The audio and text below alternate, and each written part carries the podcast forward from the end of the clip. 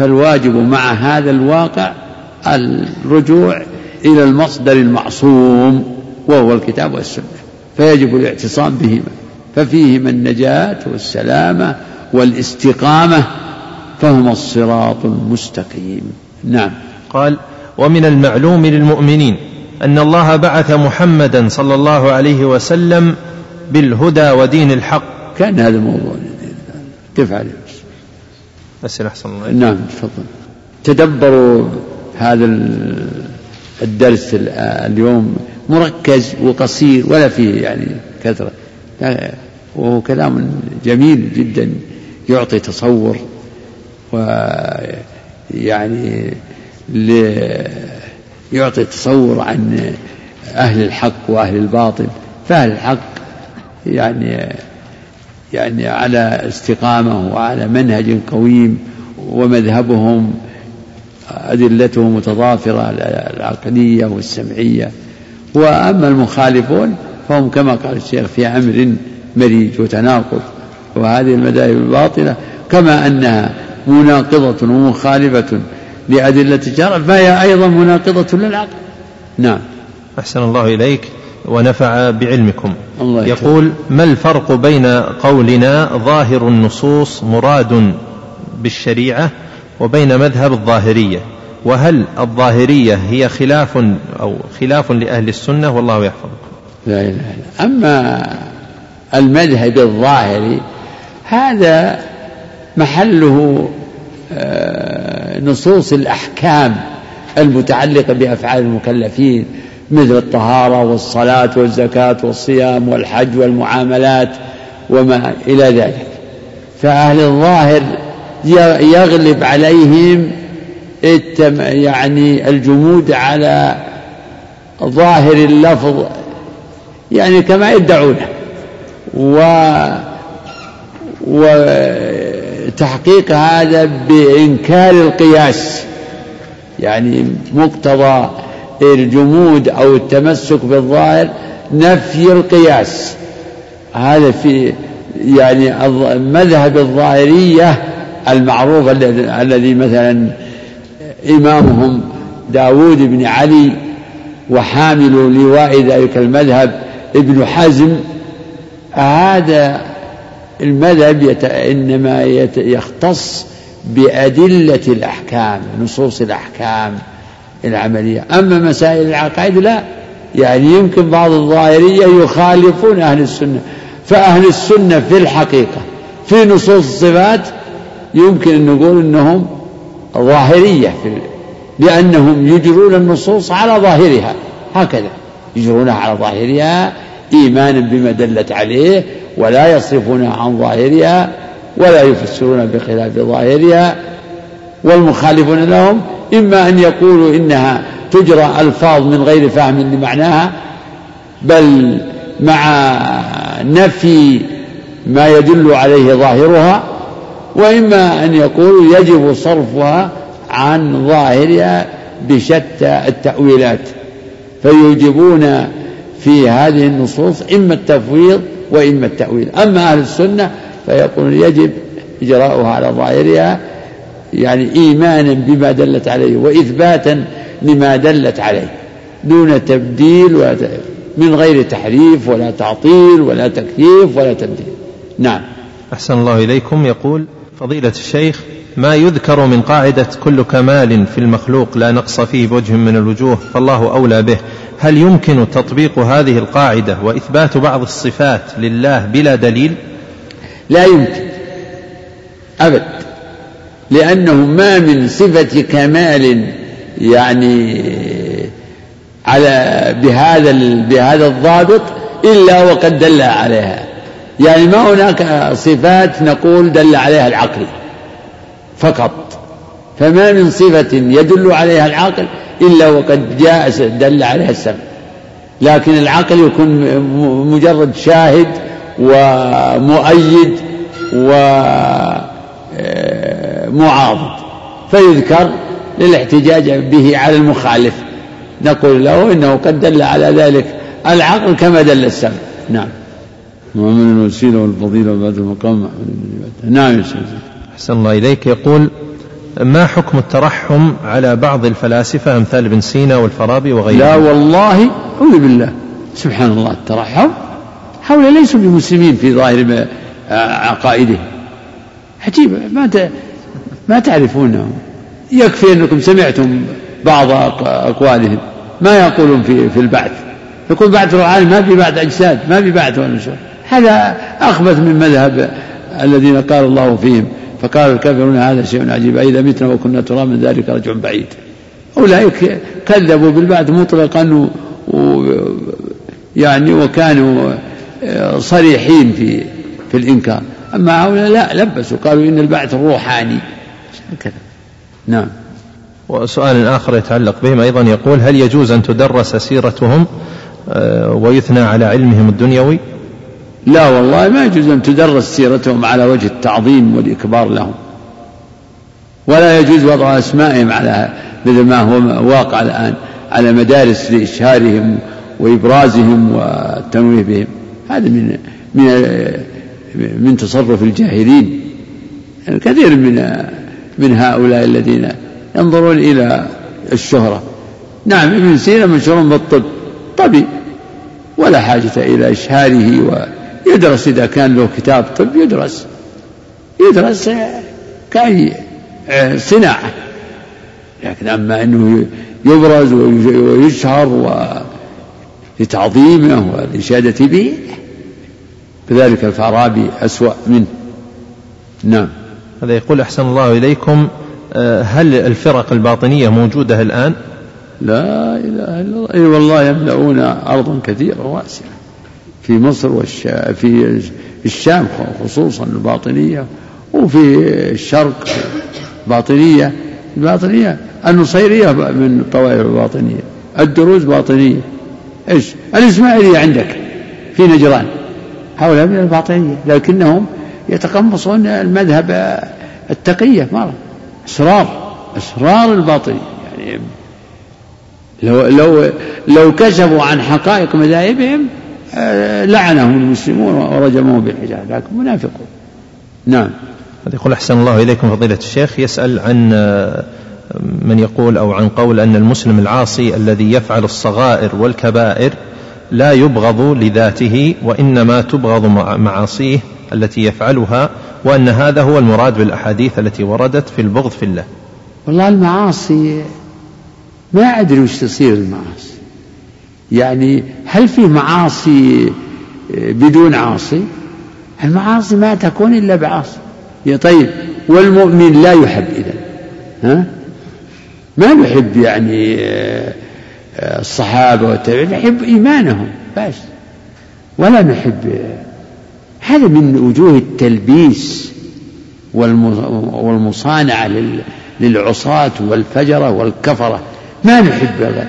يعني نحن ما نبغض آه، اليهود بأشخاصهم.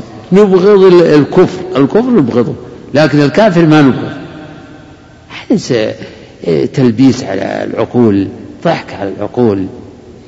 لا إنا براء منكم. لا نحن براء منهم ومما يعبدونه ومن عبادتهم كلها براء منكم. ألا لعنة الله على الكافرين ولا على الكفر؟ اللعن. ها؟ لا هذا هذا إغراق في مصانعة الكفار. يعني ما يعني لا تقول يعني يجب أن نبغض الكفار وأن نكره الكفار. لا نكره الكفر بس. أما الكفار ما ما في كفر آه، آه، يعني أسود يمشي ولا نقول هذا هذا الذي أبغضه. ما في كفر إلا بعقل كافر. نعم. وهذا يسأل أحسن الله إليك يقول دعاء القنوت هل يبدأ فيه بدعاء الكرب؟ ما له ما له قاعدة هذا. دعاء القنوت في النوازل ليس له قاعدة. يدعى كما يتفق. لكن الذي يوصى به الاقتصاد وعدم الإسهاب وعدم الاستطراد وعدم آه، التوسع في التفصيل الإجمال والاختصار. نعم. هذا يقول أحسن الله إليك أنا مدرس في مدينة الخرج والمسافة من بيتي إلى المدرسة تسعين كيلو. ومن نهاية البنيان سبعين كيلو. هل تقصر الصلاة في ذلك؟ يقول أهل العلم إذا شك الإنسان في يعني في خروجه أو في نوع سفره هل تقصر أو لا تقصر فالأصل هو الإتمام. فإذا كان المسافة من بعد البنيان سبعين كيلو فهذا محل تردد ومحل كذا فالأحوط أن تتم. بس. والله أعلم. نعم. هذا يقول أحسن الله إليك إذا صلى رجل صلاة الفجر. لكن الجمع أمره أوسع. يعني اللي الإنسان اللي خرج مثل هذا الخروج ويبي يعود يمكن يصير عليه حرج. فالجمع يمكن أن يكون آه، سائغ للحاجة لأن الحاجة تدعو إلى الجمع. نعم. يقول أحسن الله إليك إذا صلى رجل صلاة الفجر ووجد بعد الصلاة في ملابسه مذي فهل يعيد الوضوء والصلاة؟ لا يعيد إذا كان يعلم أنه قبل قبل وضوئه لصلاة الفجر. إذا كان يعتقد أن هذا قد وجد قبل وأنه بعد ما توضأ ما صار من شيء ولا ولا أحس بخروج شيء. فإنه لا يعيد الصلاة بس يغسل الأثر هذا.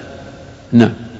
هذا يقول أحسن الله إليك ما حكم استقد أو استقدام خادمة كافرة بنية دعوتها للإسلام؟ لا بنية الخدمة.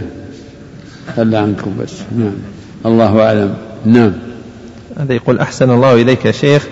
آه، أحد الأخوات اعتمرت وحاضت أثناء الطواف ثم سعت بعد ذلك وعند رجوعها إلى المنزل وبعد فترة تقدم شخص لخطبتها وعقد عليها وتزوجها وأنجبت منه طفلا. وبعد سنة سمعت في الفتاوى أن هذا العقد فاسد فماذا تفعل؟ وجزاكم الله خيرا. تروح تصحح عمرتها ويعقدون عليها عقدا جديدا. نعم.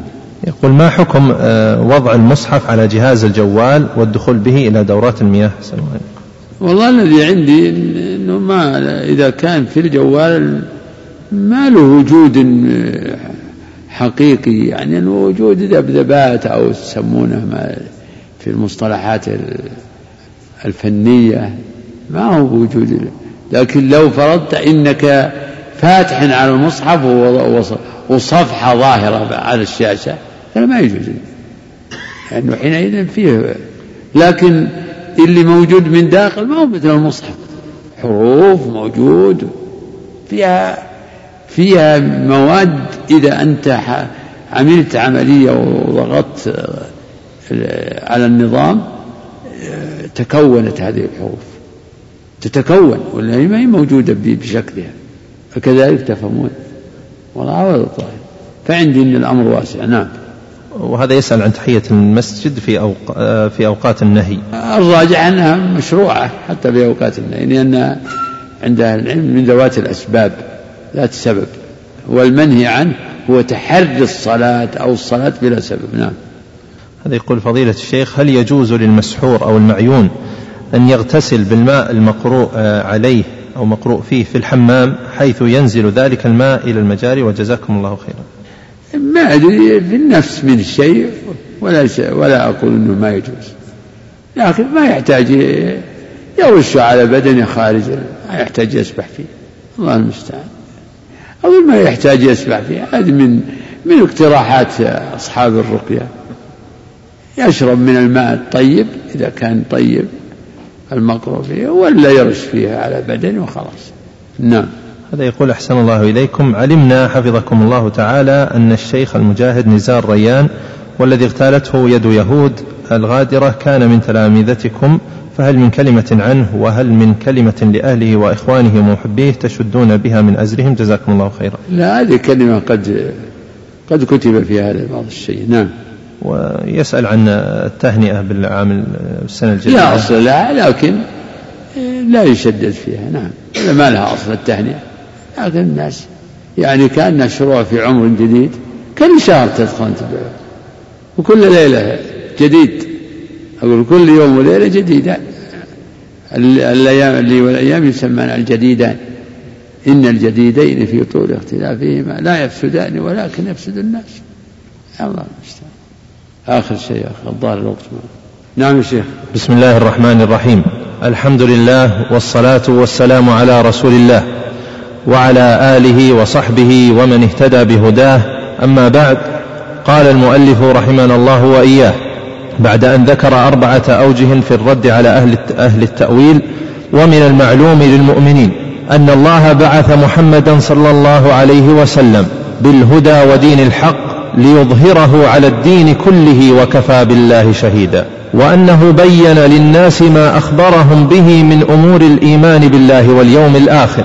والإيمان بالله واليوم الآخر يتضمن الإيمان بالمبدأ والمعاد وهو الإيمان بالخلق والبعث كما جمع بينهما في قوله تعالى ومن الناس من يقول آمنا بالله وباليوم الآخر وما هم بمؤمنين وقال تعالى ما خلقكم ولا بعثكم إلا كنفس واحدة إن الله سميع بصير. وقال تعالى وهو الذي يبدأ الخلق ثم يعيده. وقد بين الله تعالى على لسان رسوله صلى الله عليه وسلم من أمر الإيمان بالله واليوم الآخر ما هدى الله به عباده وكشف به مراده. ومعلوم للمؤمنين أن رسول الله صلى الله عليه وسلم أعلم بذلك من غيره وأنصح للأمة من غيره وأفصح من غيره عبارة وبيانا بل هو أعلم الخلق بذلك. وأنصح الخلق للأمة وأفصحهم وقد اجتمع في حقه صلى الله عليه وسلم كمال. فقد. عندي بالواو أحسن عليك. عندكم كلها فقد ما في نزع. ها؟ كلها بالواو؟ ها؟ في بعض الأخوان يكون عندهم بالفاء. فقد كان أنسب للسياق الكلام. فقد نعم. بل هو أعلم الخلق بذلك وأنصح الخلق للأمة وأفصحهم فقد اجتمع في حقه صلى الله عليه وسلم كمال العلم والقدرة والإرادة. ومعلوم أن المتكلم والفاعل إذا كمل علمه وقدرته وإرادته كمل كلامه وفعله. وإنما يدخل النقص إما من نقص علمه وإما من من عجزه عن بيان علمه وإما لعدم إرادته البيان. والرسول صلى الله عليه وسلم هو الغاية في كمال العلم والغاية في كمال إرادة البلاغ المبين والغاية في القدرة على البلاغ المبين ومع وجود القدرة التامة والإرادة الجازمة يجب وجود المراد فعلم قطعا أن ما بينه من أمر الإيمان بالله واليوم الآخر حصل به مراده من البيان وما أراده من البيان هو مطابق لعلمه وعلمه بذلك هو أكمل العلوم فكل من ظن أن غير الرسول صلى الله عليه وسلم أعلم بهذه منه أو أكمل بيانا منه أو أحرص على هدى الخلق منه فهو من الملحدين لا من المؤمنين. الحمد لله. هذا المقطع الذي قرأه كلام عظيم يستحق أن يحفظ. كلام جميل رصين مركز يقرر فيه أمر مهم جدا عليه مدار تحقيق الإيمان بالرسول صلى الله عليه وسلم. سبحان الله. رحم الله الشيخ. لقد آتاه الله فضلا عظيما وخيرا كثيرا. الله معلوم للمؤمنين أن الله أرسل رسوله بالهدى ودين الحق. والهدى هو العلم النافع. ودين الحق هو العمل الصالح. الله أكبر. ليظهره على الدين كله. والله إن هذا الدين الذي جاء به محمد إنه ظاهر على الدين كله. فكل حق أو خير يوجد عند الآخرين فإنه فيه. كل حق لا يخرج عما جاء به وكل خير لا يخرج عما جاء به صلى الله عليه وسلم. الله أكبر. ولهذا شريعته ودينه هو الدين الحق والشريعة هي الشريعة الحق وكل ما خالفه فهو باطل. ولا ينتفع بهذا الخير وهذا الحق إلا من آمن به. فما يأخذه الناس من هذه الشريعة لمصالح دنياهم لا ينفعهم في الآخرة. فلا ينتفع بدعوة الرسول على الحقيقة ولا ينال بها الفلاح إلا من آمن به. آمن بما أخبر به عليه الصلاة والسلام وآمن وعمل بما جاء به من الشرائع من واجبات ومن بيان الحلال والحرام والأحكام في سائر الشؤون فإنه صلى الله عليه وسلم جاء بدين كامل شامل بيان العقائد الصحيحة. في المطالب العالية جاء بالشرائع القويمة الحكيمة التي يترتب عليها صلاح الدنيا والآخرة. ويعلم المؤمنون أن الرسول صلى الله عليه وسلم قد بلغ البلاغ المبين فبلغ ما جاءه من عند الله من العلم والعمل. فما مات إلا وقد ترك أمته على المحجة البيضاء على الطريق. واضح. ليلها كنهارها. دين واضح. فبين ما يجب اعتقاده في الله واليوم الآخر. هذان أصلان. الإيمان بالله. هذا أصل أصول الإيمان. الإيمان بالله. وسائر الأصول فرع عن هذا الأصل. وكثيرا ما يقرن الله بين الإيمان به والإيمان باليوم الآخر. كما ذكر الشيخ بعض الآيات في ذلك. يقول الشيخ والإيمان بالله واليوم الآخر يتضمن الإيمان بالمبدأ والمعاد. المبدأ المبدأ هو بدء هذا الوجود هذا العالم. مبدأ البشرية ومبدأ الإنسان خلق الإنسان. المبدأ البشرية لها مبدأ. هذا العالم الموجود له مبدأ. والله هو الذي بدأه. هو الذي بدأ يبدأ الخلق ثم ويتضمن الإيمان بالبعث. الإيمان بالله يتضمن أنه هو الذي بدأ هذا الوجود. واليوم الآخر هذا في يتضمن بيان البعث والمعاد. والعالم حائرون في هذه يتخبطون في هذين الأمرين. وليس على الهدى. إلا من آمن بهذا الرسول وبما جاء به. وهكذا من آمن بالرسل وبما جاءوا به فإنهم جاءوا ببيان. يعني الإيمان باليوم الآخر بالله وباليوم الآخر الرسل فهم دينهم واحد الإسلام دين الرسل كلهم من أولهم إلى آخرهم. وشرائع الأنبياء متفقة في الأصول ولكن ما جاء به الرسول أكمل ممن جاء مما جاء به من قبله في باب الإيمان بالله. أكمل تفصيلا في باب الإيمان بالله واليوم الآخر. ففي القرآن من بيان وفي السنة من بيان الإيمان بالله وما يتعلق بذاته وصفاته. ماذا في القرآن من ذكر أسمائه وصفاته وأفعاله؟ الله أكبر. وماذا في القرآن من الحديث عن اليوم الآخر؟ سورة الفاتحة قد أجمل فيها القرآن. كله مجمل في سورة الفاتحة. كل القرآن. واقرأوا ما ذكره ابن القيم في سورة الفاتحة وما تشتمل عليه في أول مدارج السالكين. ولهذا كانت أم القرآن وهي أفضل وأعظم سورة وهي التي يجب حفظها على كل مسلم ومسلم وهنا يقف الشيخ شيخ الإسلام يقف عند أن الرسول عليه الصلاة والسلام قد تحققت فيه كل مقومات البيان. الرسول الذي يعني أمره الله بالبلاغ يا أيها الرسول بلغ ما أنزل إليك من ربك وإن لم تفعل فما بلغت رسالته والله يعصمك من الناس ويقول له إن عليك إلا البلاغ. فالمؤمنون يؤمنون بأن الرسول قد بلغ البلاغ المبين.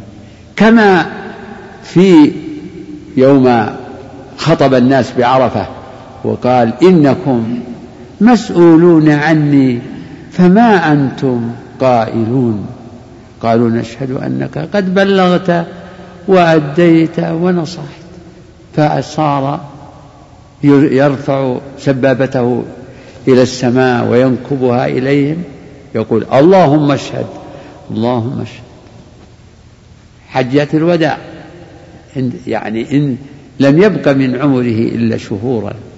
يقول الشيخ نعم الرسول بلغ البلاغ. وذلك أنه أعلم الناس بالله. أعلم الناس بما جاءه من عند الله. وهو أفصح الناس وأقدرهم على البيان. وهو أنصح الناس للخلق. هذه مقومات البيان. يقول إن المتكلم والفاعل إذا توفرت في هذه الثلاثة كان كمل كلامه وفعله. وإنما يدخل عليه النقص إما لنقص علمه أو لنقص قدرته أو لنقص إرادته. والرسول هو الغاية في العلم بالله غاية وهو معنى أعلم الخلق وهو الغاية في كمال النصر وهو الغاية في التعبير والقدرة على البيان إذا فنعلم قطعا أنه صلى الله عليه وسلم قد بين ما أرسل به وبلغه وأن ما بلغه في شأن الله فيما يتعلق بالله واليوم الآخر هو الحق.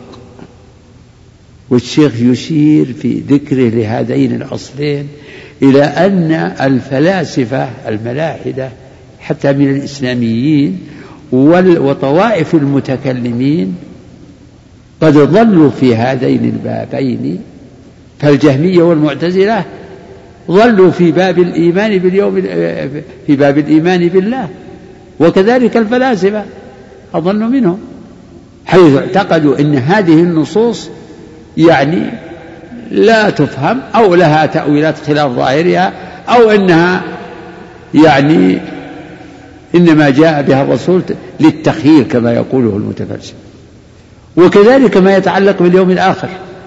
تقدم لكم أن إن أهل التخييل هذا سيأتي. إن أهل التخييل الفلاسفة يقولون إنما أخبر به الرسول عليه الصلاة والسلام إنما هو تخييل. ليس لهذه الأخبار حقيقة ويختم الكلام بهذه الكلمات فمن فمن اعتقد أن غير الرسول أعلم بالله أو أقدر على البيان أو أنصح للخلق أو أنه أكمل علما من الرسول. أو أكمل إرادة ونصحا أو أكمل بيانا فهو من الملحدين. الله المستعان الحمد لله رب العالمين. اقرأ النص ونقف عند هذا المقطع. وش اللي بعده؟ اللي بعده ذكر وأما المنحرفون عن طريقهم فهم ثلاثة طوائف. بس هذا موقف مناسب إن شاء الله. فاقرأ النص مرة أخرى. وهو مقطع بسيط ممكن يحفظ. جميل. جميل أتمنى نعم اقرأ. قال رحمه الله تعالى ومن المعلوم للمؤمنين أن الله بعث محمدا صلى الله عليه وسلم بالهدى ودين الحق ليظهره على الدين كله وكفى بالله شهيدا. وكفى بالله شهيدا. وأنه بين للناس ما أخبرهم به من أمور. يعني معلوم للمؤمنين أنه بين للناس ما أرسل به. نعم وأنه بين. وأنه بين للناس ما أخبرهم به من أمور الإيمان بالله واليوم الآخر. نعم. والإيمان بالله واليوم الآخر يتضمن الإيمان بالمبدأ والمعاد. وهو الإيمان بالخلق والبعث. الله. كما جمع بينهما في قوله تعالى ومن الناس من يقول آمنا بالله وباليوم الآخر وما هم بمؤمنين.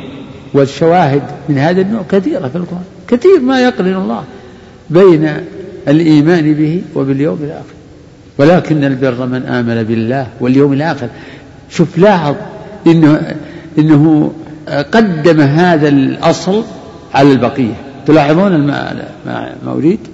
لكن البر من آمن بالله واليوم الآخر بعدها والملائكة والكتاب والنبيين. في هذه الموضع قدم ذكر الإيمان باليوم الآخر. الله المستعان. لا إله إلا الله. وآيات أخرى كثيرة يقرن الله فيها بين هذين الأصلين. الإيمان بالله واليوم الآخر. نعم. وقال تعالى وقال تعالى ما خلقكم ولا بعثكم إلا كنفس واحدة. إن الله سميع بصير. الله الله. وقال تعالى وهو الذي يبدأ الخلق ثم يعيده. وقد بين الله تعالى على لسان على لسان رسوله صلى الله عليه وسلم من أمر الإيمان بالله واليوم الآخر ما هدى الله به عباده وكشف به مراده. الله أكبر. بين سبحانه على لسان رسوله. مما قاله في سنته ومما بلغ بلغه نعم ومما بلغه وبينه من كتاب الله بالبينات والزبر وأنزلنا إليك الذكر لتبين للناس ما نزل إليهم ولعلهم يتفكرون. بين عليه الصلاة والسلام للمؤمنين ما يتعلق بهذين الأصلين الإيمان بالله واليوم الآخر. نعم قل الجملة. وقد بين الله تعالى على لسان رسوله صلى الله عليه وسلم من أمر الإيمان بالله واليوم الآخر ما هدى الله به عباده وكشف به مراده. سبحانه وبحمده نعم. ومعلوم للمؤمنين نعم. أن رسول الله صلى الله عليه وسلم أعلم بذلك من غيره. أعلم بذلك بأمر الإيمان بالله واليوم الآخر. نعم. وأنصح للأمة من غيره وأفصح من غيره عبارة وبيانا. صلى الله عليه وسلم. نعم. بل هو أعلم الخلق بذلك وأنصح الخلق للأمة وأفصحهم فقد اجتمع في حقه صلى الله عليه وسلم كمال العلم والقدرة والإرادة. الله كمال العلم والقدرة. قدرة على البيان. نعم. قدرة. نعم. والإرادة. إرادة البيان واراده وإرادة البلاغ وإرادة نفع الخلق وهداية الخلق. نعم. ومعلوم أن المتكلم والفاعل هذه قاعدة عامة يريد يبني عليها. نعم. ومعلوم. ومعلوم أن المتكلم والفاعل إيه؟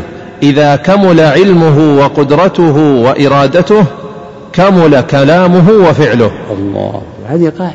إذا كمل علم المتكلم والفاعل إذا كمل علم وبيانه وإرادته لإيصال المقصود أو تحقيق الفعل كمل كلامه وفعله تحقق أوصل المراد و فالخلل كما يأتي في عبارة الشيخ. الخلل إما يعني لقصور العلم أو للعي ونقص القدرة على التعبير يجي الخلل من هنا. أو من يعني ضعف الإرادة أو سوء القصد أعوذ بالله سوء القصد. نعم. وإنما يدخل النقص نعم. إما من نقص علمه نعم. وإما من عجزه عن بيان علمه وإما لعدم إرادته البيان. يعمي يريد يلبس يريد يوهم. نعم. والرسول صلى الله عليه وسلم هو الغاية في كمال العلم. صلى الله عليه وسلم. والغاية في كمال إرادة البلاغ المبين والغاية في القدرة على البلاغ المبين ومع وجود القدرة التامة والإرادة الجازمة يجب وجود المراد. فعلم قطعا أن ما بينه من أمر الإيمان بالله واليوم الآخر حصل به مراده من البيان وما أراده من البيان هو مطابق لعلمه وعلمه بذلك هو أكمل العلوم. فكل من ظن أن غير الرسول صلى الله عليه وسلم أعلم بهذه منه أو أكمل بيانا منه أو أحرص على هدى الخلق منه فهو من الملحدين لا من المؤمنين. الحمد لله رب العالمين. والحمد لله رب العالمين. الحمد لله. نسأل الله لنا ولكم الثبات يا أخوان. آمين. الله. إلى هنا. الله جميل جميل. هذا الكلام طيب تأصيل. لا إله إلا الله. لا إله لا إله إلا الله. لا إله اللهم صل وسلم. على اللهم صل وسلم. اللهم صل وسلم. الله آمنت بالله ورسوله. والله إنه, إنه سبحان الله. دخل البلاء على الأمة من هذه الفلسفات والمذاهب الكلامية. أعوذ بالله. شاعت في الناس.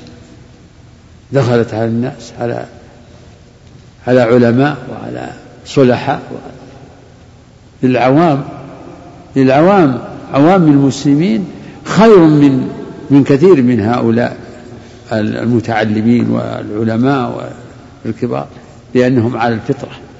سبحان الله هؤلاء المتعلمون أو الذين يعني درسوا هذه المذاهب وقرروها يقولون الله في كل مكان أو يقول بعضهم لا داخل العالم ولا خارج هذا ما يقبله عوام المسلمين على الفطرة. كما تقدم لكم من أقوال الذين رجعوا وأنهم يقول تأملت الطرق الكلامية والآن يعني أموت على عقيدة أمي. نعم. هذا يقول أسأل الله جل وعلا أن يغفر لنا ولشيخنا وللحاضرين. لا يقول سؤالي هل النبي صلى الله عليه وسلم رأى الله عز وجل؟ هذه مسألة فيها خلاف بين أهل السنة وفيها اشتباه في بعض الآثار لكن التحقيق أنه لم يره بعين رأسه وصح ما في هذا. حديث أبي ذر قال للنبي سأل هل رأيت ربك؟ قال رأيت نورا. في لفظ نور أن أراه هذا هو وما جاء عن ابن عباس يعني لم يأتي عن ابن عباس أنه رآه يعني بعين رأسه إنما جاء الإطلاق. أو جاء التصريح بأنه رآه بفؤاده. نعم. أحسن الله إليك. يقول إذا توفي رجل في الرياض وقدم ناس من خارج البلد للتعزية هل يجوز لمن في البلد أن يقيم لهم وجبة طعام لضيافتهم غير, غير أهل الميت. أهل الميت يتركون يعانون مصابهم ويرتاحون.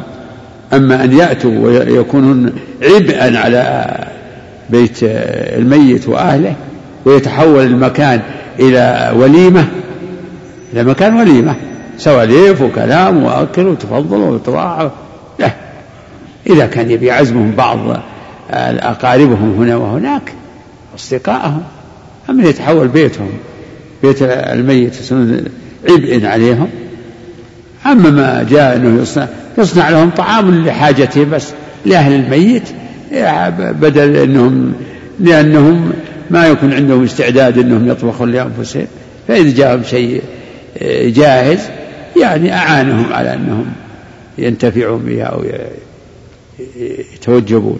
نعم. وهذا يقول أحسن الله إليك هل هناك دعاء يقال عند رؤية الشهب الساقطة؟ ما أعرف والله. نعم ما ويسأل أيضا عن صحة ما يقوله العامة أن الذئب يأكل الجن. والله ما ما أتذكر له أصل علمي صحيح. نعم. وهذا يقول أحسن الله إليكم ما ضابط الإخبار عن الله عز وجل فيما لم يرد في الكتاب ولا في السنة؟ لا تخبر عن الله إلا بما ورد في الكتاب والسنة. مرة. لا تخبر. أسماء الله وصفاته توقيفية؟ مش معنى توقيفية؟ يعني يوقف فيها عندما ورد كما قال أهل العلم. لا يوصف الله إلا بما وصف به نفسه أو وصفه به رسوله. لا يتجاوز القرآن والحديث. نعم. هذا يقول أحسن الله إليك؟ هل السلام على أهل القبور يشرع لمن يمر عليها من خارج سوق ما المقبرة؟ والله ما يشرع الزيارة والزيارة تقتضي أنك تجي وتقف على القبور. ما تسلم وأنت في السيارة لما قال الطائر. هذا أرأيت لو مررت ببيت صديق لك تسلم عليه؟ نعم ليس بشيء. هذا يقول أحسن الله إليك. هل يصح مناداة الله بيا منتقم انتقم لنا من اليهود؟ لا قل يا يا قوي يا عزيز لأن الله ذكر هذين الاسمين. ولينصرن الله من ينصره كمل خلاص شو تروح تلف يا منتقم؟ حتى اسم منتقم هذا فيه نظر إثباته اسما لله. نعم. يقول أحسن الله إليك إذا شك الإمام شكا بسيطا فهل يسجد للسهو مع أن المأمومين لم يلحظوا آه، خطأ ظاهرا؟ والله إذا كان شكا بسيطا إيش معنى شكا بسيطا؟ إذا كان وهم لا يلتفت للوهم نعم. وهذا يقول أحسن الله إليكم آه، هل هناك أدعية تقال قبل تكبيرة الإحرام في صلاة ما أبد ما في أدعية. نعم. أحسن الله إليكم. يقول هل الأشاعرة وباقي المتكلمين يقولون أن السلف لم يفسروا الصفات أو أنهم فسروها ولكن أخطأوا في تفسيرها؟ لا لا. يقولون أنهم ما فسروها. هذول اللي يحترمون السلف يعني اللي يحترمون السلف يقولون إنهم آه، يعني أمسكوا عن فهمها وأن, وأن هذا هو طريق السلف التفويض وعدم التعرض للنصوص بشيء. يعني ما لا بمعنى أنهم يثبتون ما دلت عليه. والآخرون يقولون إن السلف لم تكن لهم عناية بفهم النصوص وكانوا كما مر عليكم. وأنهم كانوا مقبلين على العبادة والجهاد وكذا ولم تكن لهم عناية في فهم هذه الأخبار وهذه النصوص. نعم. هذا يقول أحسن الله إليك. ما صحة قول من يقول أنه لا يوجد فرق بين الشرك والكفر؟ ويستدل آه، على ذلك بصاحب الجنتين بأنه وصف في أول الآيات بأكفرت بالذي خلقك وفي آخر الآيات قال ولا أشرك بربي أحدا. عنده شرك وكفر كفر بالبعث وهذا كفر وعنده شرك. فهو هل يمكن أن يكون وكل مشرك الشرك الأكبر فهو كافر؟ فنقول لهذا مشرك كافر لكن واحد كفر بتكذيب الرسول. هذا كافر ولا يلزم أن يكون هو يعبد غير الله. ويمكن أن أن نقول يعني بتوسع في مفهوم الشرك كل كافر مكذب بالله أو مكذب فهو مشرك لأنه عابد للشيطان. وامتازوا اليوم أيها المجرمون ألم أعهد إليكم يا بني آدم ألا تعبدوا الشيطان؟ إنه لكم عدو وأن يعبدوني هذا الصراط. لكن هذا هو الفرق. نعم. هذا يسأل عن بيت من الشعر يقول فيه رباه هل من ناصر؟ فالكل منا منقعد. يقول هل هذا البيت فيه خلل عقدي وهو التشكيك في نصر الله؟ هذا إما أن يكون مستبطئا للنصر كقول الرسول متى نصر الله؟ أو إنه ينفي يقول ما من ناصر. يعني من, من الناس. ما من ناصر هل من ناصر ما في ناصر فكلنا قاعد. كان البيت يعني ما في شيء بين يعني مخالفة بين. نعم. هذا يقول أحسن الله إليك. هل يطلق على قتلى غزة شهداء وقد اجتمع فيهم الهدم والقتل ظلما؟ لا لا مظلومون والشهداء ما ما نقول شهداء ولا شيء. ما يقال فلان شهيد ولا فلان شهيد ولا من قتل في سبيل الله يعني الإجماليات المقتول ظلما شهيد والمقتول في سبيل الله مقبلا غير مدبر هو الشهيد المطلق لكن ما نحكم في في في هذا لأحد معين. نعم. عندنا الأحكام العامة. بس وهذا يسأل أحسن الله إليك. يقول إمام سهى فقنت في الركعة الثانية في صلاة العشاء آه. ولم يسجد للسهو فهل على المس... لا ما على نعم. وهذا يسأل أحسن الله إليك عن معنى آه، قول النبي صلى الله عليه وسلم إن الله خلق آدم على صورته. وهذا يسأل أحسن الله إليك عن معنى آه، قول النبي صلى الله عليه وسلم إن الله خلق آدم على صورته. لا إله إلا الله. أهل السنة والجماعة يقول على صورته على صورة الله. وليس المراد أنها أن صورة آدم مثل صورة الله. لكن قالوا يعني له وجه وله يعني عينان وله سمع له سمع وله بصر كذا. لا أن وجه آدم مثل وجه الله هذا أمر مستبعد. ومن أهل السنة من رأى آه، إن المراد آه، خلق الله آدم على صورته يعني على صورة آدم طوله ستون ذراعا في السماء. يعني خلقه على هذه الصورة لم ي... لم ي... لم يخلق أطوارا كالذرية. لا من أول وهلة من أول ما خلق خلق بهذه الهيئة على صورته. وهذا قد يتوجه في بعض الروايات وقد لا يتوجه.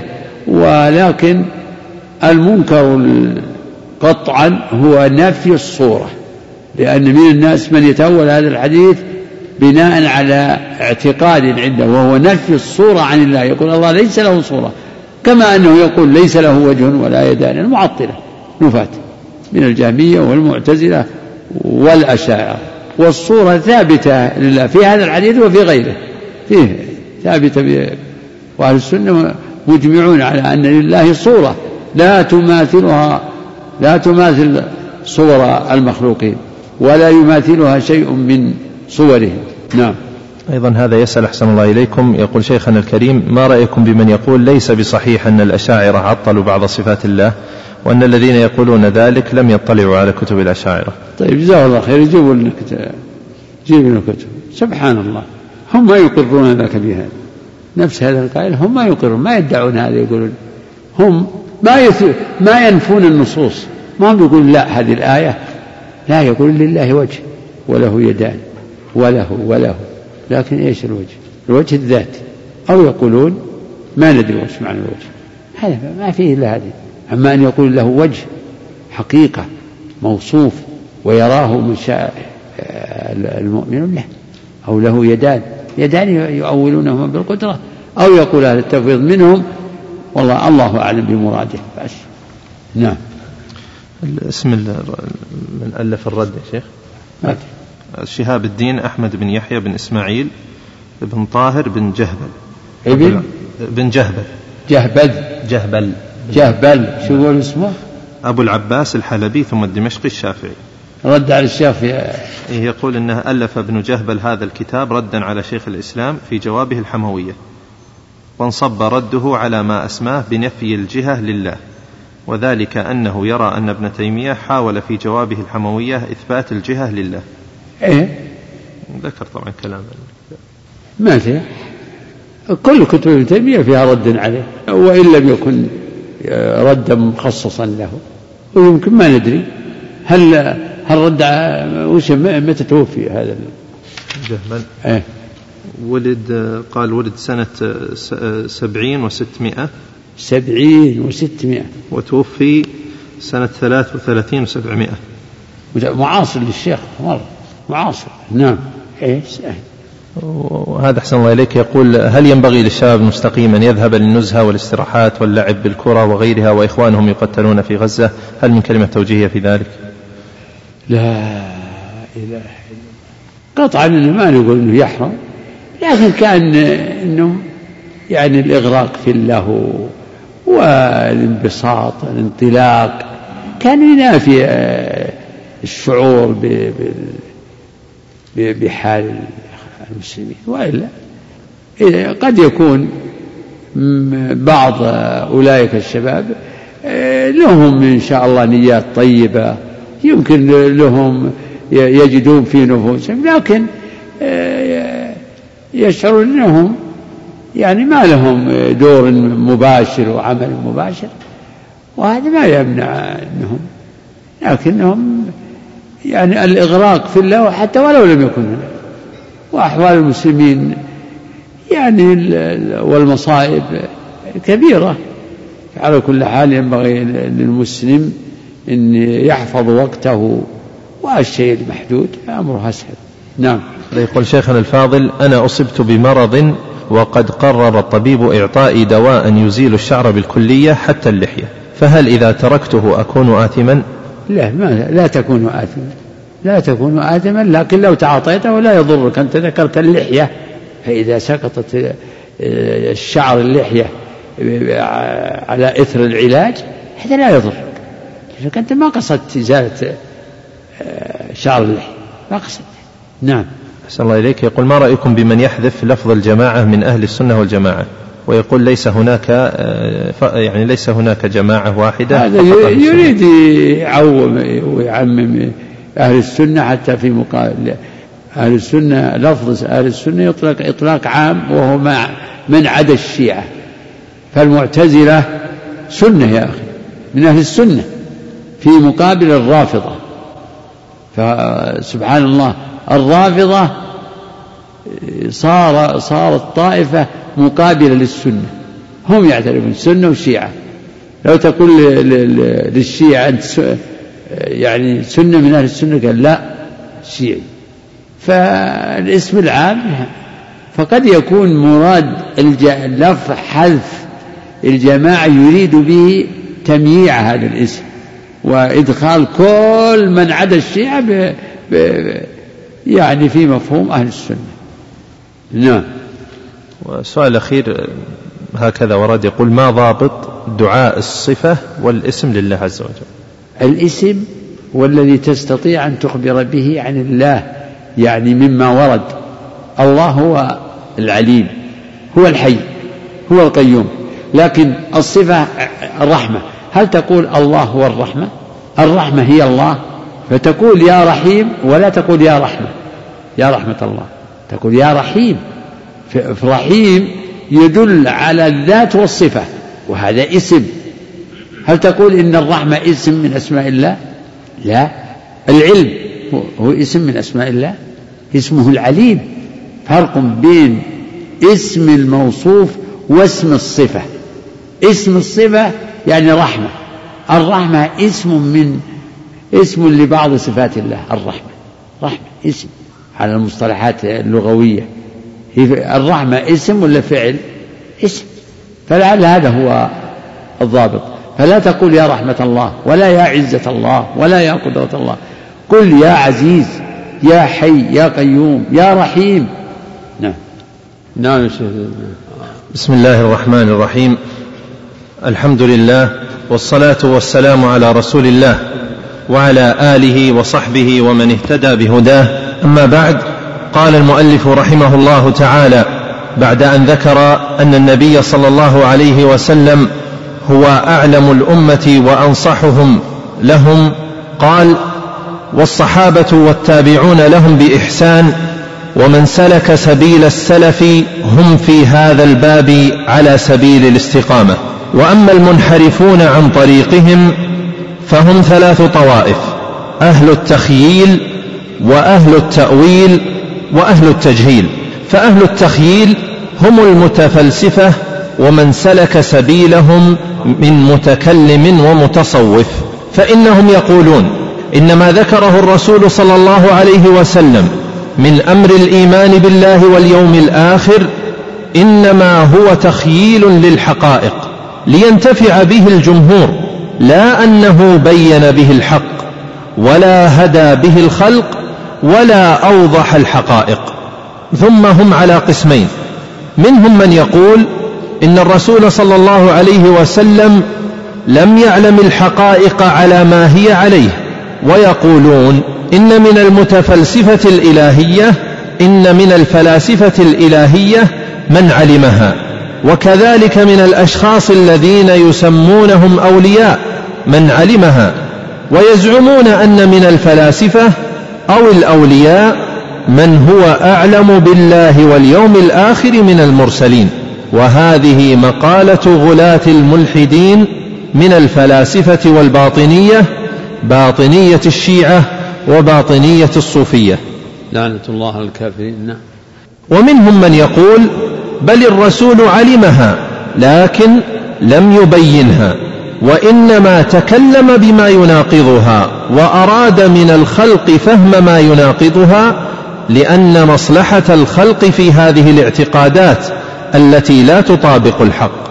ويقول هؤلاء يجب على الرسول أن يدعو الناس إلى اعتقاد التجسيم مع أنه باطل وإلى اعتقاد معاد الأبدان مع أنه باطل ويخبرهم بأن أهل الجنة يأكلون ويشربون مع أن ذلك باطل لأنه لا يمكن دعوة الخلق إلا بهذه الطريق التي تتضمن الكذب لمصلحة العباد. فهذا قول هؤلاء في نصوص الإيمان بالله واليوم الآخر. الحمد لله وصلى الله وسلم وبارك على عبده ورسوله.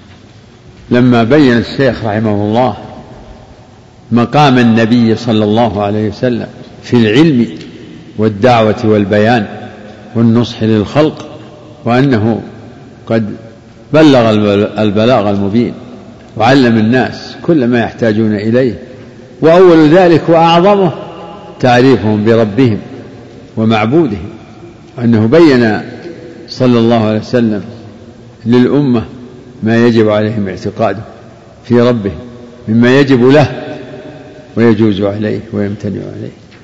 وذلك ببيان ما له من الأسماء والصفات وما يجب تنزيهه تعالى عنه من النقائص. لما بين الشيخ ذلك وقرره بالدلائل العقلية في أول هذه الفتوى العظيمة نبه إلى أن أن أصحاب الرسول صلى الله عليه وسلم ومن اقتفى أثره كانوا على الهدى المستقيم. لأنهم تلقوا ما جاء به نبيهم وآمنوا به ودعوا إليه وبلغوه فهم على الصراط المستقيم والسابقون الأولون من المهاجرين والأنصار والذين اتبعوهم بإحسان رضي الله عنهم ورضوا عنه. فالخير كله في اتباع السلف الصالح الصحابة واتباعهم هو اتباع للرسول. اتباع الصحابة هو اتباع للرسول لأن لأنهم الذين حملوا العلم عن نبيه كتابا وسنة وآمنوا به وبلغوه ودعوا إليه وما وصلنا ذلك إلا بواسطتهم رضوان الله عليه وبواسطة الذين اقتفوا أثرهم من التابعين وتابع التابعين وتابعيهم وأئمة الهدى. من علماء القرون المفضلة ثم من سار على طريقهم إلى إلى اليوم. الله أكبر. وهذا كله من من ضمان حفظ الله لدينه وكتابه وسنة رسوله صلى الله عليه وسلم. يقول الشيخ وأما المنحرفون المنحرفون عن طريقهم عن طريق الصحابة رضوان الله عليهم. وهم منحرفون عن طريق النبي صلى الله عليه وسلم. ضرورة. منحرفون عن اتباع الرسول واتباع السابقين الأولين. يقول فهم ثلاث طوائف يعني في باب الأسماء والصفات بالذات. ثلاث. أهل تخييل وأهل تأويل وأهل تجهيل. فأما أهل التخييل في التخييل هو التخييل للغير. وهو التخييل للناس تخييل الأمور على خلاف واقعه والتخيل هو يختص بالشخص يتخيل. فإذا تخيل يتخيل أمورا لا حقيقة له. يقال في الأمر إذا إذا أريد الحكم عليه بالبطلان يقال له هذا خيال. يعني خيال ليس له حقيقة. وأصحاب التخييل هم المتفلسفة أو قل الفلاسفة.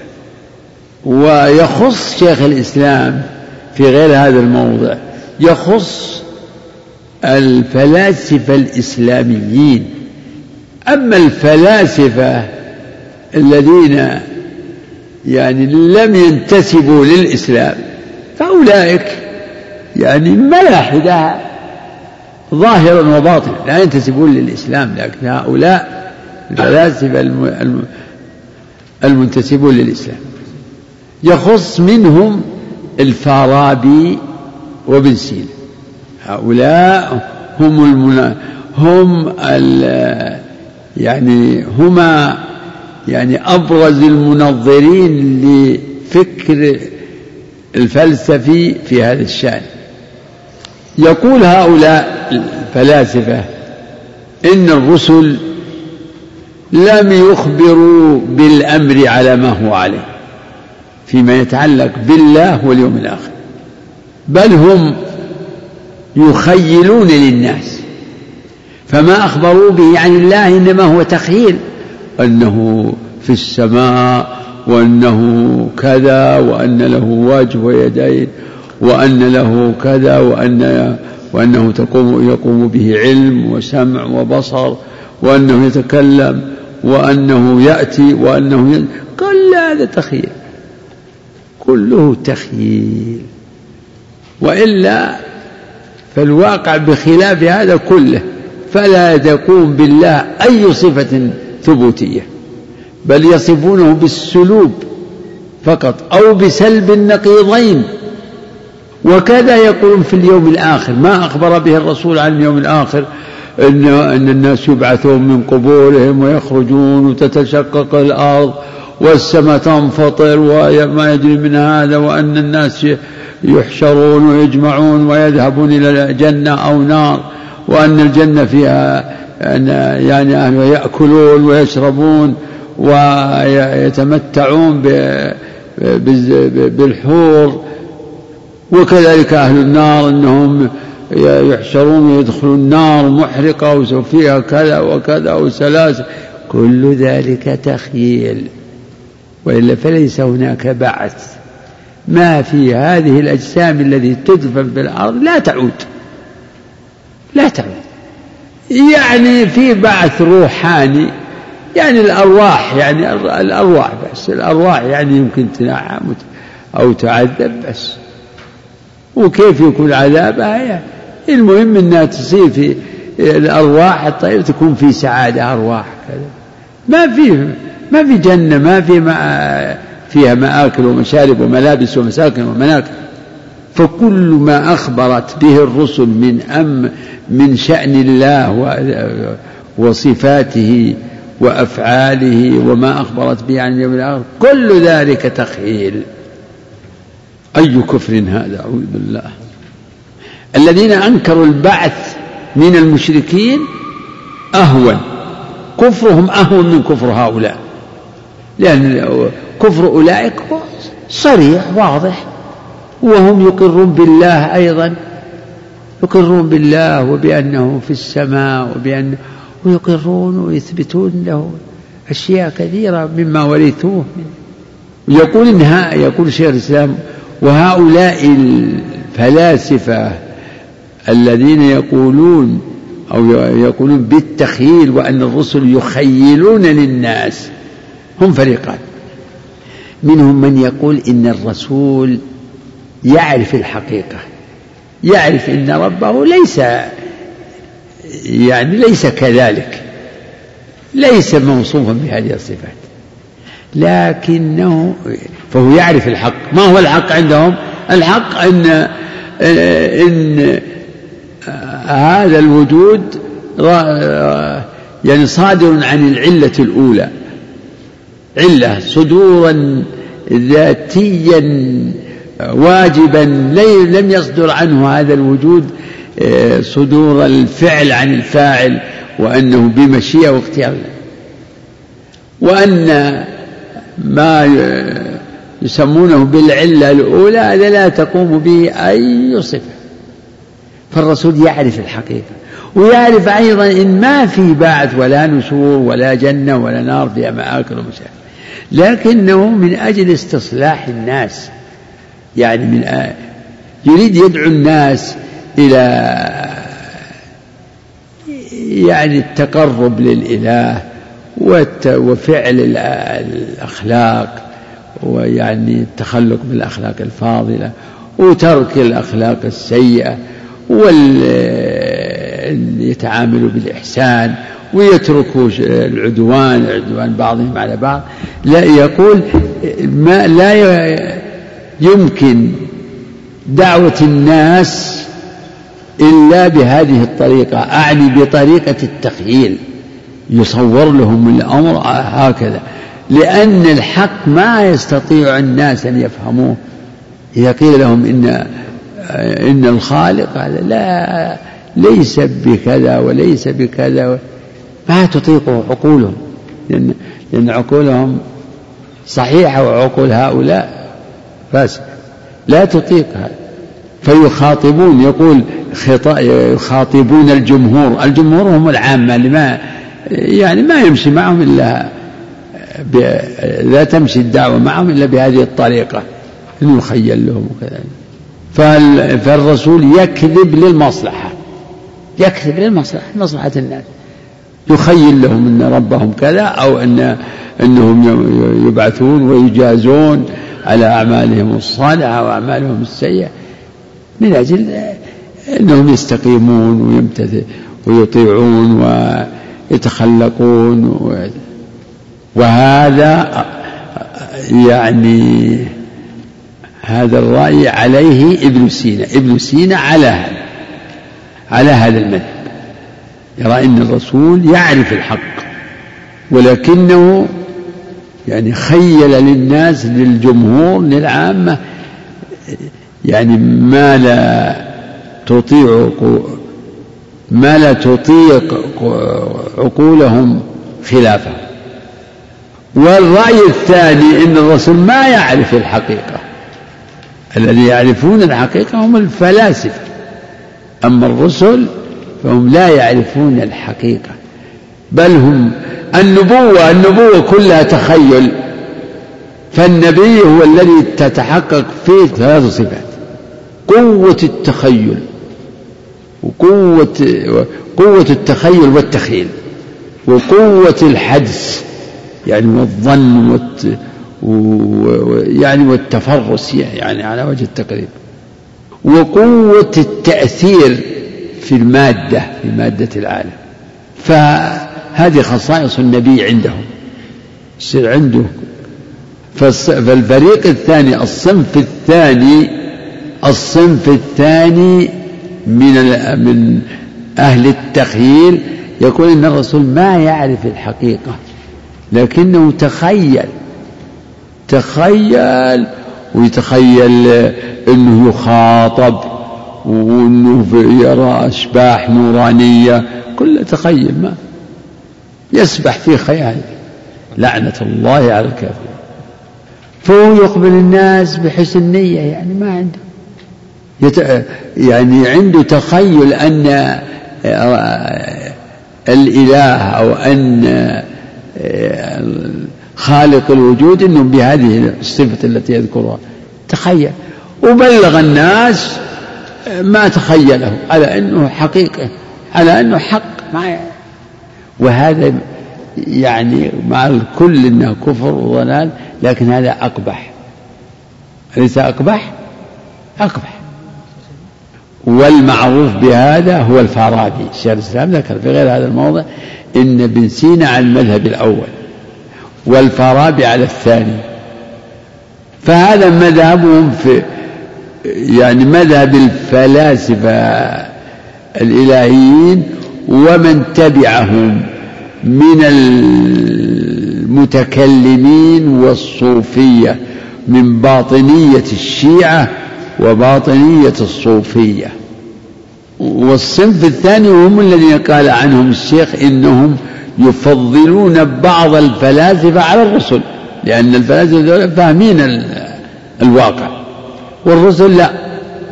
ما لا يعرفون الحق في نفس الأمر. فكل ما عندهم هو تخيل ويخيلون به الناس أو يخبرون الناس بما تخيلوه على أنه حقيقة. وكلامهم هذا في النصوص الخبرية؟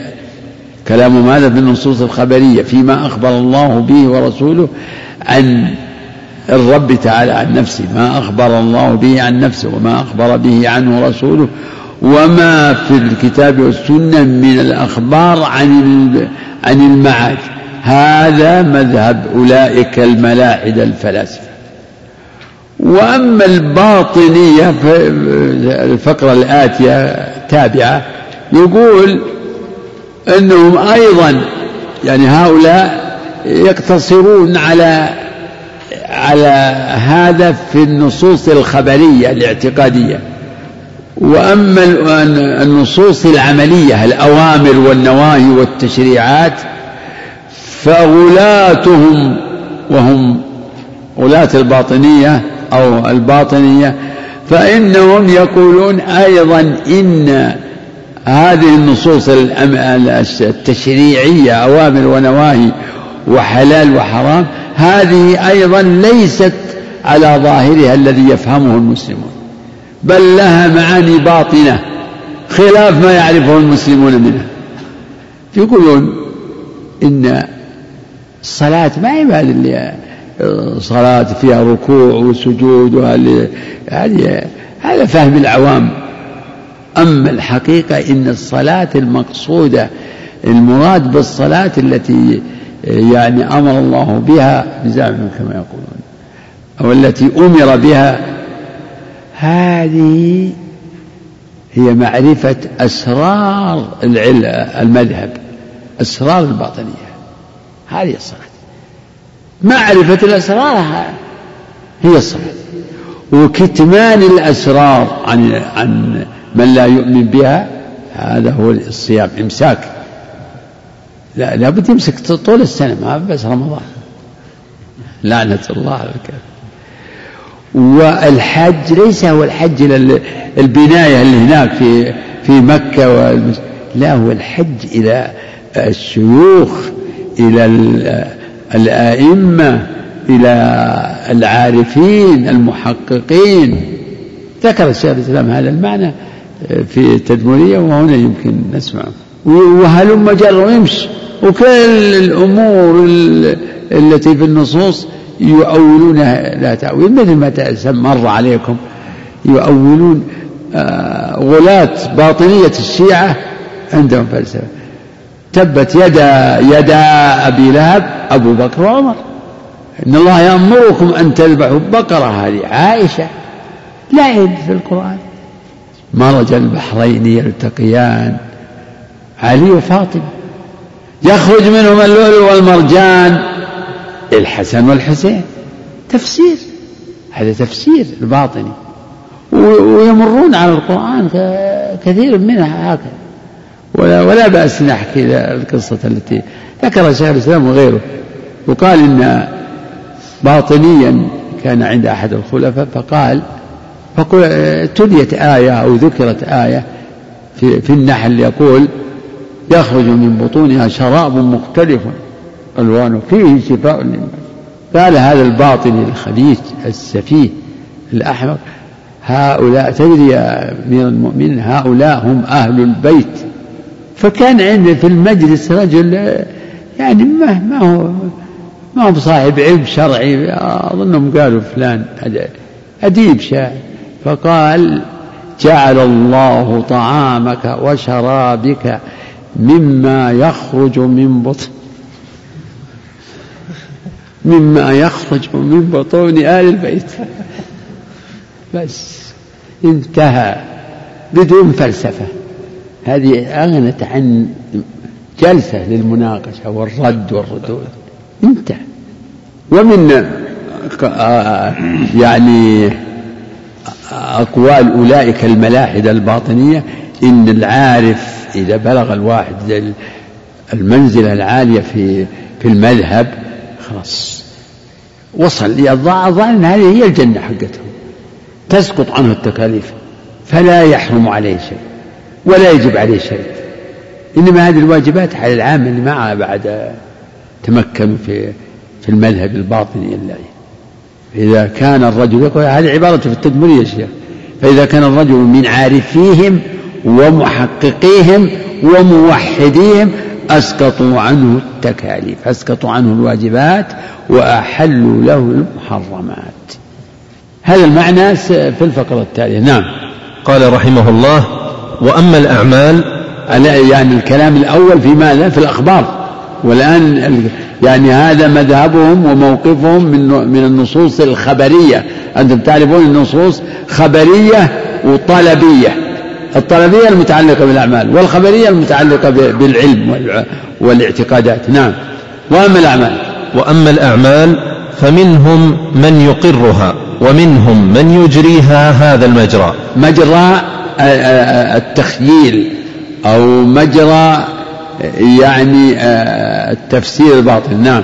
ومنهم من يجريها هذا المجرى ويقول إنما يؤمر بها بعض الناس دون بعض ويؤمر بها العامة دون الخاصة.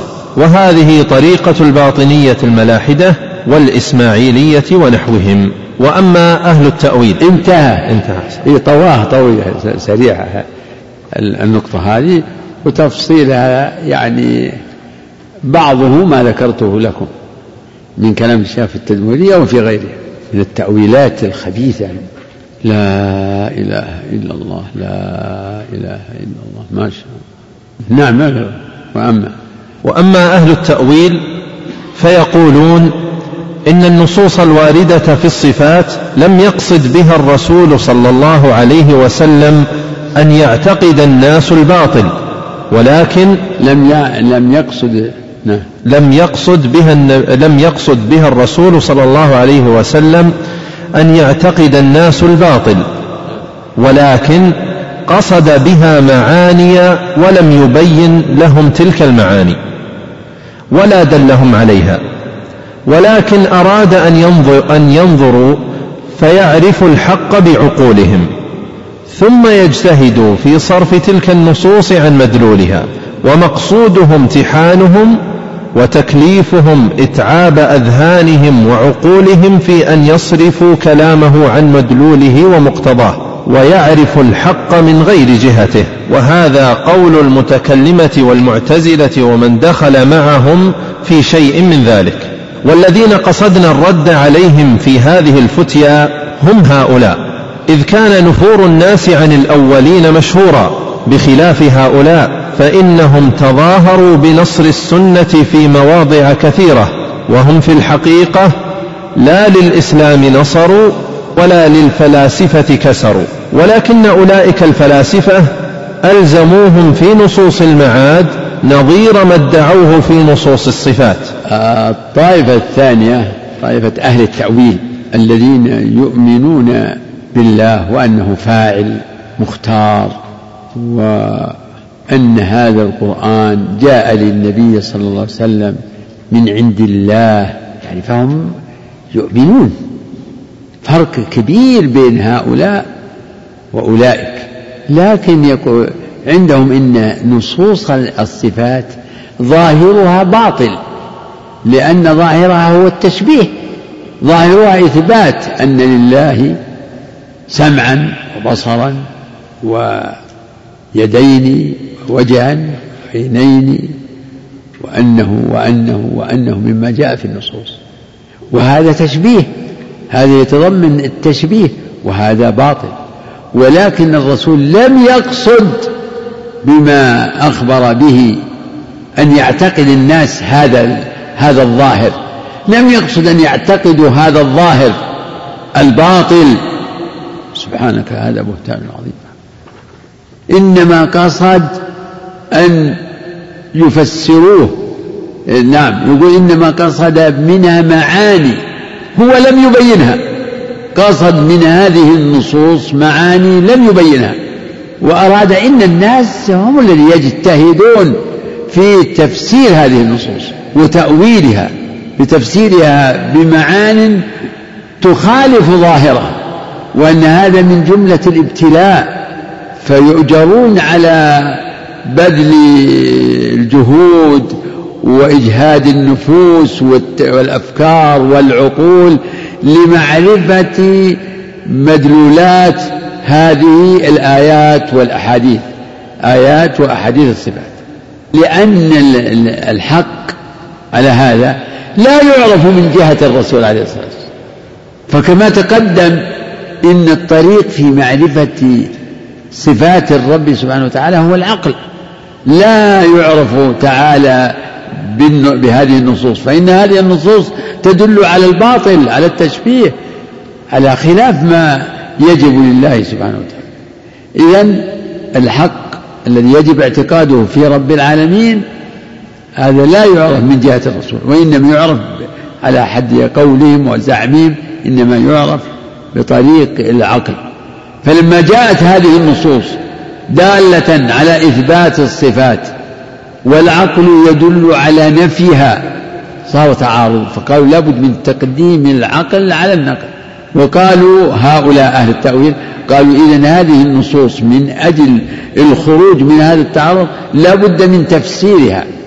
فالرسول لم يقصد من الناس أن يعتقدوا ظاهرها لم يرد أن يعتقدوا الباطل إنما قصد منها معاني هو لم يبينها لكن حال الناس في ذلك إلى عقولهم إلى عقولهم فكما يعني زعموا أنهم أن الطريق في معرفة الله هو العقل فكذلك تفسير هذه النصوص يرجع فيها إلى العقل فلا بد من تفسيرها بمعان لا تصادم ما دل عليه العقل في شأنه تعالى. وهذا ظاهر الفساد. وتقدم في كلام الشيخ يعني ما في هذا القول من الفساد والبطلان. وأن وعلى هذا إن القرآن والسنة ليس فيها البيان والهدى والشفاء للعباد في معرفة ربهم وما يجب له وما يجوز عليه وما يمتنع عليه. إنما الطريق في هذا هو العقل. بل النصوص يعني تضل الناس لأنه يظهر منها خلاف خلاف ما يجب اعتقاده. يدل ظاهرها على الباطل ظاهرها كفر وباطل تشبيه. قال لكم الشيخ فيما مضى يقول إن هذا يستلزم أن ترك الناس بلا رسالة أهدى لهم لأن حالهم قبل الرسالة وبعدها سواء. هذا تقدم. فهذا يعني تحقيق مذهب أهل التأويل. ثم الشيخ في الفقرة التالية يضرب بعضهم ببعض. يقول إن إيه نعم تقديم لهذا أهل الكلام يوافقون الفلاسفة في الحقيقة في نفيهم للصفات وأن هذه النصوص لا يجوز اعتقاد ظاهرها وأن ظاهرها خلاف الحق. هذا قدر مشترك بينهم. إلا أن الفلاسفة يقولون أن هذا هذه النصوص تخييل وليس لها معاني. هذه تخييل ولا يطابق ظاهرها الواقع بل ظاهرها خلاف الواقع المتكلمون نعم يوافقونهم على أن ظاهرها غير مراد وأن ظاهرها باطل لا يطابق الواقع لكن يقولون إن هذه النصوص الرسول قصد منها معاني كما تقدم. ففرق بين الفلاسفة أولئك وبين المتكلمين. فرق كبير في هذا الشأن. وهناك الفرق الآخر وهو أن المتكلمين كالمعتزلة والجهمية ومن تبعهم في بعض ذلك يقرون باليوم الآخر يقرون بالبعث بعث الأجساد والجنة والنار وأنهما حقيقتان. وإن كان لهم فيها المتكلمون كالمعتزلة؟ لهم في الجنة والنار اعتقادات تخالف الأدلة لكنهم يقرون بالجنة والنار. جنة فيها الأنهار والمساكن والقصور كل هذا يقرون ويقولون إنه حقيقة إن هذه النصوص انها على ظاهرها. وكذلك البعث والنشور وتشقق الأرض وانفطار السماء كل ذلك يقولون إنه حقيقة. فهنا الشيخ يستغل هذا الاختلاف. اذا الفلاسفه يجرون النصوص كلها على وتيرة واحدة وأنها كلها تدل على خلاف الواقع. نصوص الأسماء والصفات ونصوص المعاد. الفلاسفة المتكلمون لا. يوافقونهم في الجملة على ما هو ما ذكر من الفرق. يوافقونهم فيما يتعلق بالنصوص. فينفون كل أو كثيرا مما أخبر الله به ورسوله من أسماء الله وصفاته. ما أخبر الله به عن نفسه أو أخبر به عنه رسوله. فبينهم وفاق مع الفلاسفة فإذا المعتزلة ونحوهم من المتكلمين احتجوا على الفلاسفة في أمر المعاد.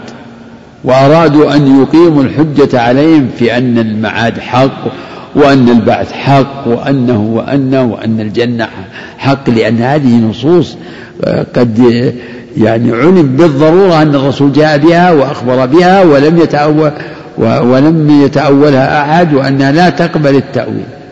قال لهم الفلاسفة وأنتم أيضا إذا أنتم قلتم يعني وافقتمونا على أن نصوص الصفات لا لا يقبل العقل ظاهرها وأنه لا بد من تأويلها لمخالفتها الظاهر فهذه الأخبار يخالف ظاهرها العقل. ونحن نقول أيضا إن نصوص المعاد يخالف ظاهرها العقل فما تحتجون به علينا في في إثبات المعاد نحتج به عليكم في فما تحتجون به علينا في نصوص المعاد هو نحتج به عليكم نعم. فما تحتجون به فما تحتجون به في نفيكم للصفات في نفيكم للصفات هو حجتنا عليكم في إثباتكم للمعاد. يعني نقول يقول الفلاسفة قولوا في نصوص المعاد ما تقولونه في نصوص الأسماء والصفات. وحينئذ يأتي دور أهل السنة معهم.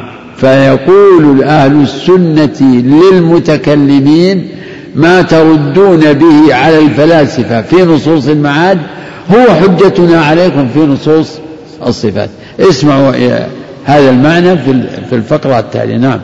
قال رحمه الله والذين قصدنا الرد عليهم في هذه الفتيا هم هؤلاء. هؤلاء يعني المتكلمين يعني المتكلمين الذين أول نصوص الصفات يعني من المعتزلة بل ومقصوده الأول الأشاعرة. نعم. إذ كان نفور الناس عن الأولين مشهورا. نعم. نفور الناس عن مذهب الفلاسفة مشهور. ما له قبول أبدا. إذا قيل لهم إن هذا كذا وهذا كذا. أما مذهب المتكلمين فهو الذي دخل على الناس ولأنهم يظهرون أن إثباتهم أو نفيهم للصفات أنه من باب التنزيه. تنزيه الله يعني التشبيه. نعم. بخلاف هؤلاء فإنهم تظاهروا بنصر السنة في مواضع كثيرة. وهم في الحقيقة لا للإسلام نصروا ولا للفلاسفة كسروا نعم. ولكن أولئك الفلاسفة ألزموهم في نصوص المعاد نظير ما ادعوه في نصوص الصفات. ألزموهم في نصوص المعاد نظير ما ادعوه نظير ما ادعوه. فقال لهم الفلاسفة ما تحتجون به في نفيكم للصفات هو حجتنا عليكم في نصوص المعاد. نعم. فقالوا لهم نحن نعلم بالاضطرار أن الرسل جاءت بمعاد الأبدان. هذا كلام المتكلمين ردا على الفلاسفة. يقول نحن نعلم أن الرسل جاءوا بنصوص المعاد وفي أمر المعاد والجنة والنار. وأنهم جاءوا بها وأنها معلوم بالضرورة أنهم أرادوا حقائقها. نعم. وقد علمنا الشبه المانعة منه. إيش؟ لا هذا كلام الفلاسفة. نعم. ولكن أولئك الفلاسفة ألزموهم في نصوص المعاد نظير ما ادعوه في نصوص الصفات.